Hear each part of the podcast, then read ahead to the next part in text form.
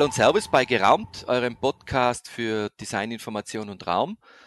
Heute wieder mal zu zweit. Mein Name ist Christian Lunger und mit Markus Scheiber. Hallo. Ähm, wir haben vor einiger Zeit einen Vortrag bei einer internationalen Konferenz gehalten. Da ging es darum, die Stadt als Informationsraum und der Beitrag sozusagen zum Thema gesunde Stadt. Und uns ist das Thema als so interessant vorgekommen, dass wir gesagt haben, da machen wir jetzt einen eigenen Podcast drüber.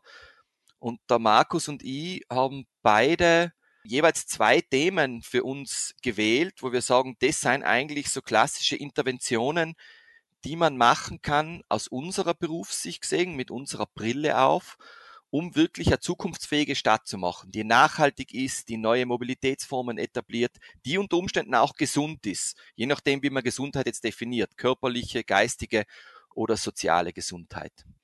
Ähm, ja, ich, ich würde sagen, die, die, die generelle Grundlage, die ist, oder die generelle Annahme ist, dass alles um uns herum eigentlich ein Informationsraum ist. Das heißt, wir seien eigentlich konsequent daran, dass wir über unterschiedlichste Sinne Informationen aufnehmen müssen.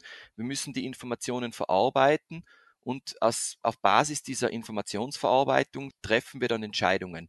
Das können wirklich ganz kurzfristige Entscheidungen sein, das können aber auch langfristige Entscheidungen sein. Im Sinne von, ich biege jetzt rechts ab oder ich gehe zu einem bestimmten Automaten hin, weil ich mir zum Beispiel mein Parkticket ziehen will.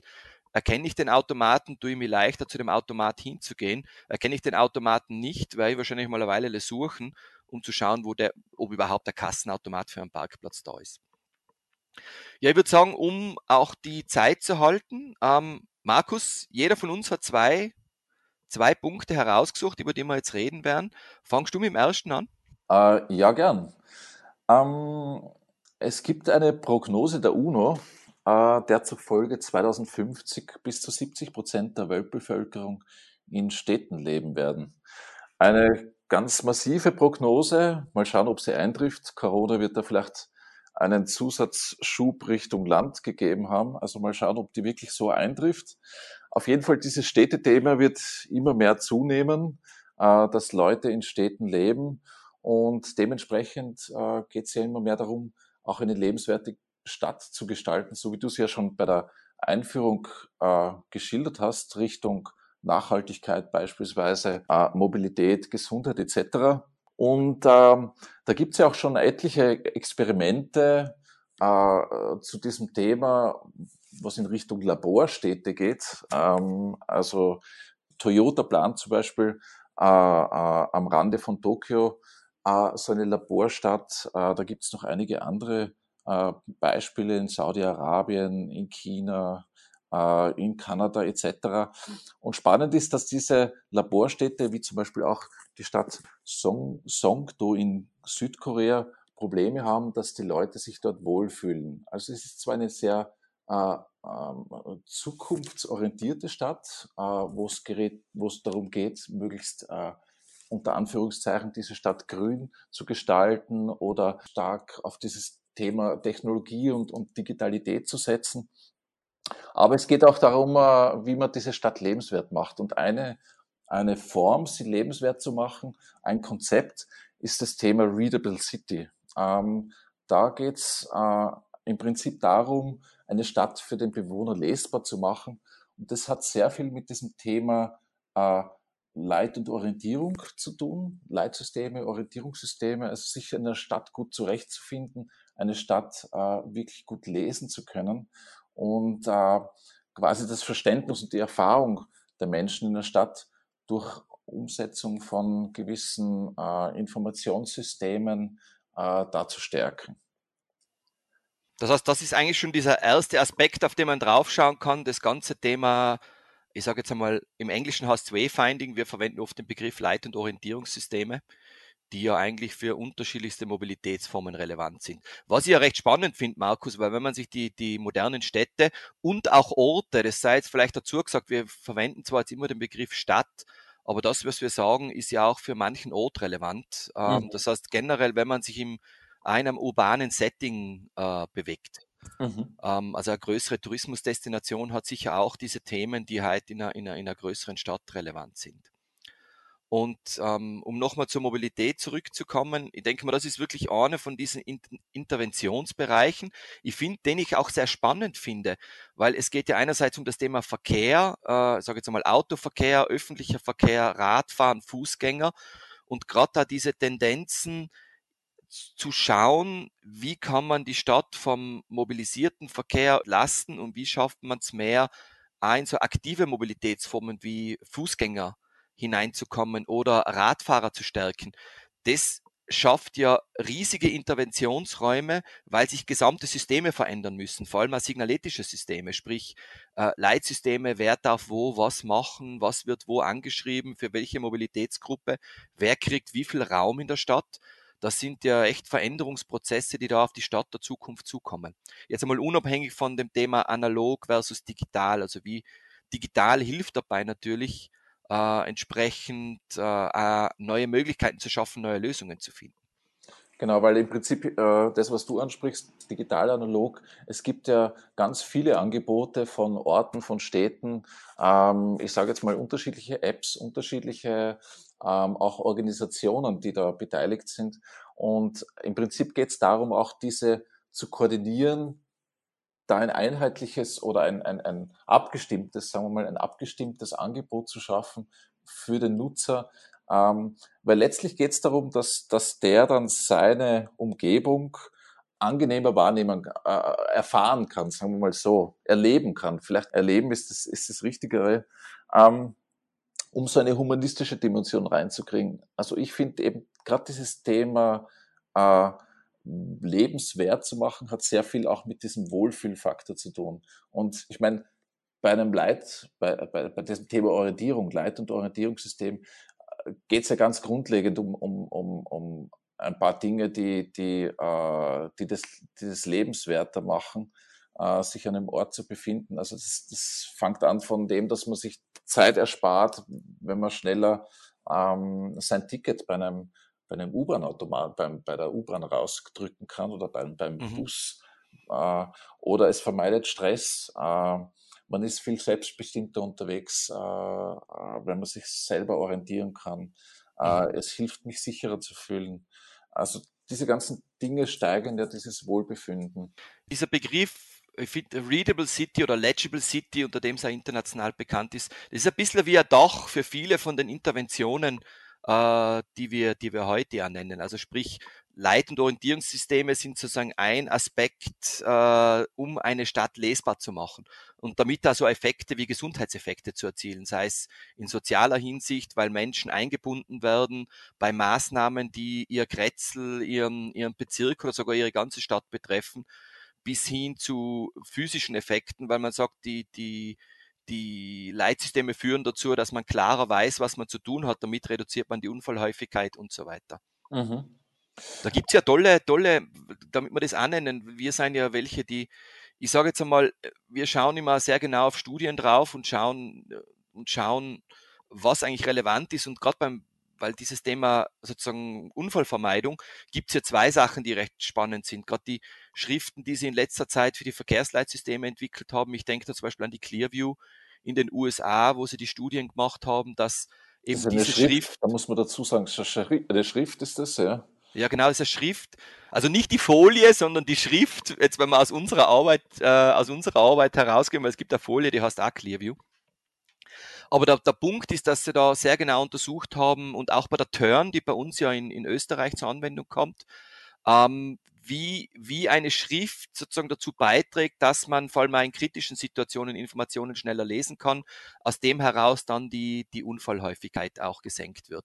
Oder eine ähnliche Studie hat es in den Niederlanden gegeben mit einem Radleitsystem vom äh, Meixener, wo sie sehr genau untersucht haben, auch Schriftgrößen, äh, Distanzen und herausgefunden haben, je besser man sozusagen solche Schilder lesen kann als Radfahrer, und da kommt man ja unter Umständen nicht allzu langsam äh, als langsamer Verkehrsteilnehmer daher, sondern eher als schneller äh, Verkehrsteilnehmer, dass auch das die Unfallhäufigkeit entsprechend reduziert, wenn Vor- und Künder auch im Radbereich zum Beispiel schon vorab gut gelesen werden können, weil man vorne kein Bedürfnis hat zu bremsen bei einer wichtigen Kreuzung, sondern quasi gleich äh, durchfahren kann. Mhm. Also das finde ich dann spannende Sachen, die wirklich Auswirkungen haben auf eine lebenswerte Stadt. Und da geht es ja, in Richt wenn man jetzt in Richtung Zukunft denkt, äh, ich habe jetzt beispielsweise äh, zum Thema Ampel äh, Projekte gefunden, die seit ähm, 2015 ähm, in Europa, aber auch eigentlich international schon umgesetzt werden. Und zwar, kennst du eine Bompel? Was eine Bompel ist? Na? eine Mischung aus Bodenmarkierung mit Lichtampel. Sehr gut. Und zwar geht es da darum, dass äh, immer mehr Leute mit dem Smartphone unterwegs sind im öffentlichen Raum und quasi den, den, den Blick äh, Richtung Boden geneigt haben und immer wieder Unfälle passieren äh, bei Straßenkreuzungen, bei ähm, Zebrastreifen, bei Ampeln, äh, weil die Leute, die auf das Smartphone konzentriert sind, zu wenig die Verkehrszeichen oder äh, ja, die Situation wahrnehmen. Und deswegen sind am Boden äh, Markierungen beziehungsweise ist das, sind das Lichtsignale aufgebracht, wo im Prinzip das, was man von der klassischen Ampel kennt, mit Rot-Grün, äh, genauso mit rot-grünen Streifen oder anderen äh, äh, runden Markierungen dort sind, dass es so kommuniziert wird. Also so äh, verändern, ähm, sagen wir mal, technologische Einflüsse im Allgemeinen auch dann ganz spezielle äh, Informationssysteme im Stadtraum. Das finde ich ja super, weil ich habe vor kurzem jetzt gerade ein Spiel fertig gespielt, das heißt Detroit Being Human. Äh, das ist so ein Spiel, also die, die grundsätzliche, das grundsätzliche Spiel geht darum, man ist ein Androide und man entwickelt Bewusstsein und aus dem heraus ergeben sich die ganzen Spielemechaniken. Aber warum ich, warum ich das jetzt als Beispiel nenne, ist, weil ich, ich war so fasziniert, weil sie in dem, in dem, in dem Spiel nämlich so viel Bewusstsein auf Leitsysteme und Informationssysteme erlegen. Und eines ist dieses Thema genau, so wie du es jetzt gesagt hast, der, der Straßenübergang, weil man kann nämlich nur dort die Straße überqueren, wo ein Zebrastreifen ist. Und ich habe das total spannend gefunden, wie die das signaletische System da gestaltet haben. Also da muss beim Spiel selber wirklich jemand gearbeitet haben, der sich mit dem Thema beschäftigt hat. Das war nämlich genauso wirklich sehr stark. Die ganzen Zebrastrafen wechseln sich von grün mhm. auf rot. Es gibt echt tolle Stelen mit tollen Animationen, die von gehen auf stehen wechseln. Das ist echt eine coole Geschichte. Äh, ja. Im Sinne von einer Zukunftsvision. Wie kann ein Leitsystem der Zukunft ausschauen? Und wenn man das, äh, da gibt es ja auch einige Beispiele Richtung ähm, Echtzeitdaten, die in digitale Systeme in der Stadt einfließen. Das gibt es beispielsweise auch bei, bei, bei Ampeln, da gibt es Designstudien, wo diese Echtzeitdaten, beispielsweise hat jetzt eine Rettung einen, einen Blaulichteinsatz, einen Notfall und fährt, muss über diese Ampel drüber fahren, dass dann sich die Ampelsysteme äh, umschalten und dann äh, gleich versuchen, den Weg möglichst optimal für, für, so, eine, für so ein Blaulichtfahrzeug äh, zu gewähren. Mhm. Also da gibt's, also das, das vielleicht zu diesem Thema Echtzeitdaten, die auch irgendwo im Stadtraum in unterschiedlichen Mobilitätsformen einfließen können ähm, und die in Zukunft wahrscheinlich immer mehr an Bedeutung gewinnen, um Bewegungsflüsse äh, fließender zu machen, ähm, sich, wie gesagt, Zeit zu ersparen, äh, wenn man bei der U-Bahn äh, angezeigt bekommt, digital, wo ist denn jetzt der Einstieg? Oder bei den, bei den äh, Bahnhöfen sieht man das auch jetzt immer öfters äh, bei so Digitalanzeigen, wo denn Einstiege sind. Ja. Ähm, also dieser, Ein dieser, diese, diese Überlagerung von analog und digital und meine, in weiterer Zukunft wird dann auch immer wieder dieses Thema Virtual Reality vielleicht kommen. Ähm, aber ich denke mir, dieses Analoge wird wahrscheinlich nie ganz verloren oder beiseite gelassen werden können. Was mir da dazu einfällt, ist ähm, eigentlich zwei Sachen, äh, die uns ja unser ganzes Leben schon begleiten, unser berufliches Leben zumindest. Das erste ist, man muss über die Schilder rausdenken. Also um heute um heute gute Informationssysteme für den städtischen oder ländlichen Raum zu machen, musst du mehr denken als Schilder.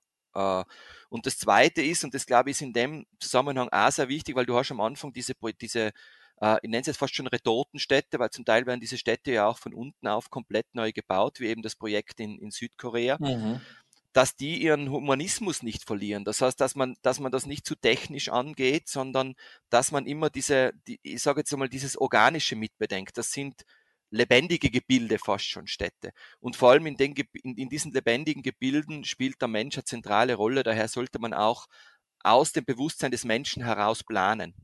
Ähm, das finde ich einfach ganz wichtig bei solchen Projekten. Vor allem jetzt, wo wir in so einer Transferphase sind, wo wir uns sowohl die Orte als auch die Städte überlegen müssen, wie schaut denn Mobilität zum Beispiel in Zukunft bei uns aus.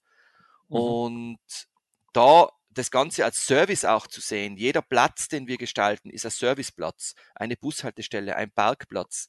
Sich immer zu überlegen, wer kommt dorthin, was braucht er, welchen Nutzen hat er. Ich finde, für mich ist das allein schon ein Aspekt im Sinne von, was man richtig machen kann, um wirklich in Richtung Zukunft zu gehen.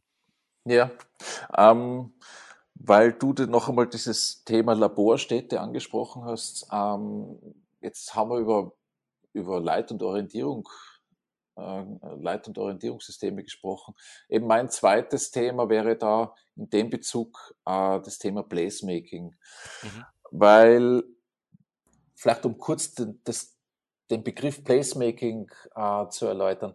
Placemaking, bei Placemaking geht es darum, einen Ort zu gestalten, ähm, wo ganz viele Professionen dabei beteiligt sein können, angefangen vom Architektur, Landschaftsplanung, ähm, Lichtplanung, aber auch Grafikdesign, da das Stichwort Supergraphics, also große Grafiken auf Plätzen an Orten, die äh, Einfluss haben können, wie ein Ort seine Identität kommuniziert. Da sind wir aber wieder bei diesem Thema Interdisziplinarität. Das heißt, mehrere Professionen, die eigentlich schlussendlich daran beteiligt sein müssen, damit ein guter Platz entsteht. Ja, genau. Ähm, aber auch diese soziale Beteiligung. Also Placemaking lebt auch sehr stark von diesem Thema der Beteiligung, der Bürgerbeteiligung. Ja. Ein Ort wird quasi von seinen Einwohnern auch äh, ähm, soll genutzt werden und das heißt, ein Ort soll auch irgendwo bespielt werden von jemand, der dort lebt. Ähm, und äh, das ist ganz wichtig in diesem Bezug zum, zu diesem Thema Laborstätte. Also ich denke mal mit Placemaking gibt es die Möglichkeit, bewusst Orte zu gestalten, damit äh, damit es da bewusst einen Mehrwert gibt, damit man sich, damit sich die Bewohner dort einfach wohler fühlen, damit sie auch den Ort mehr nutzen, damit sie dann letztlich eine, eine Verbindung zu diesem Ort aufbauen können. Mhm. Also es geht ja auch immer darum, dass der Bewohner ein, eine Verbindung zu dem Ort aufbauen kann, um sich damit zu identifizieren, um den Ort zu seinem eigenen Ort zu machen, um damit eine Geschichte zu verbinden, sich emotional mit diesem Ort zu verbinden. Das finde ich recht spannend, weil ich habe ähm, hab immer so eine Quelle, da, da schaue ich zur Inspiration rein, da gibt es 101, Play, 101 Ways to Improve Your City. Ähm, ich, ich finde es wunderschön, weil so viele Projekte rein sein, wo du eigentlich genau dieses, äh, im Englischen dieses Community Involvement, also diese mhm. Bürgerbeteiligungsprojekte äh, drinnen stehen. Äh, mhm spannendste Sachen, wo man sieht, wie sich, und wenn es nur um einen Häuserblock geht, wo die Leute, die in einem Häuserblock drin wohnen, einfach gemeinschaftlich schauen, wie sie jetzt diesen Raum um ihren Häuserblock herum einfach zu einem lebenswerteren Raum machen. Und mhm. das finde ich schon extrem spannend. Das geht aber genauso auf der Bezirksebene, wo dann ganze Straßen ein Fest organisieren und da wird ganz speziell gestaltet, ähm, Pop-up-Feste, äh, echt spannende Projekte, finde ich. Da geht es um, um Kooperation, um Partizipation. Ähm, letztlich beteiligen sich die Leute, um ihren eigenen, um ihr eigenes Feld, Umfeld aufzuwerten.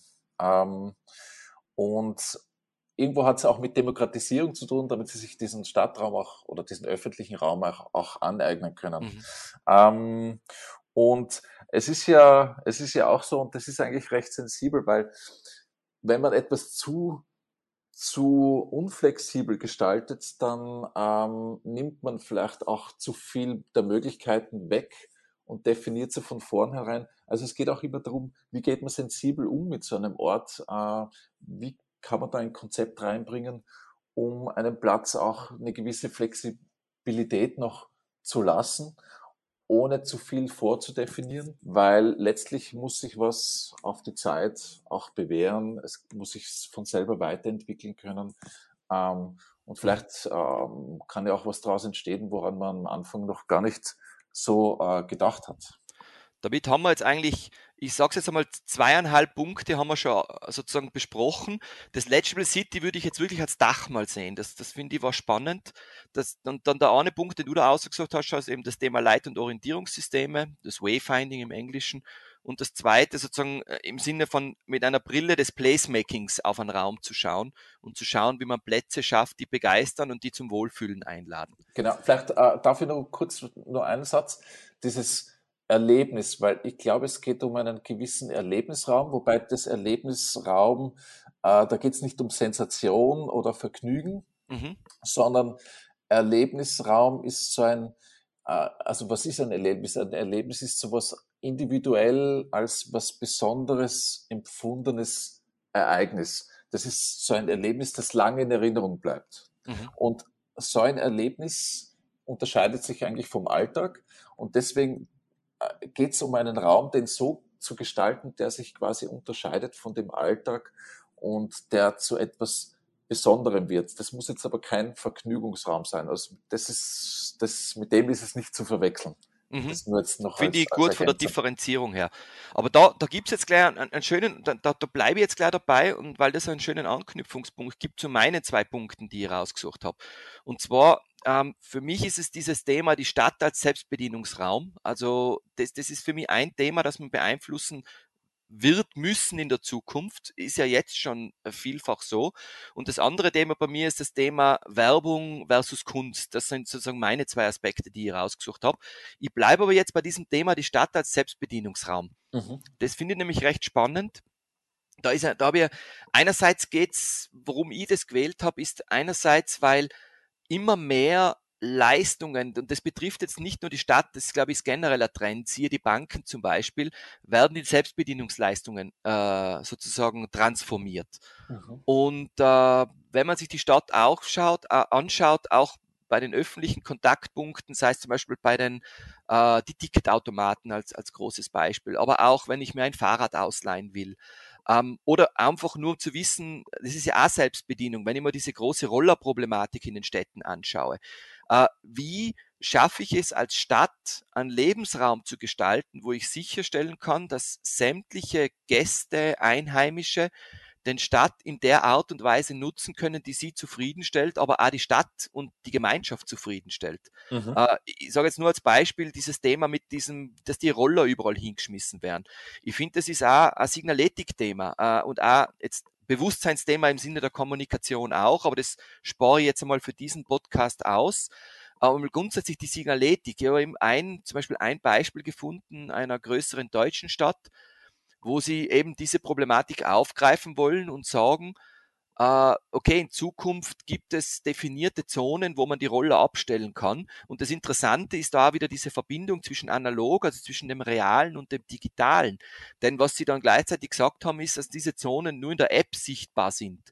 Das heißt, da wird auf einmal ein Markierungsthema in den digitalen Raum verschoben. Uh, und das wird jetzt natürlich für manche zugänglich sein und für andere nicht zugänglich sein. Ich denke jetzt an die ältere Bevölkerung zum Beispiel. Ähm, das sind ja spannende neue Themen, die da aufkommen im Stadtraum. Ah, diese Vermischung dieser zwei Realitäten, digital und sozusagen real, real, wenn wir es jetzt mhm. so nennen wollen. Aber natürlich auch dieses Thema der Signaletik, also wie erkenne ich, wo ich denn meinen Roller stehen lassen kann? Gibt es da Piktogramme, Bodenmarkierungen, Schilder und so weiter? Mhm. Nicht um, ähm, ohne. Mhm. Wenn du sagst, äh, dieser, dieser, die Stadt als, als Selbstbedienungs, als Ort der Selbstbedienung, heißt es natürlich auch gleichzeitig äh, selbstbestimmt. Also es hat auch mhm. natürlich mit diesem ganzen Thema, da schneidet man das ganze Thema Universal Design barrierefrei.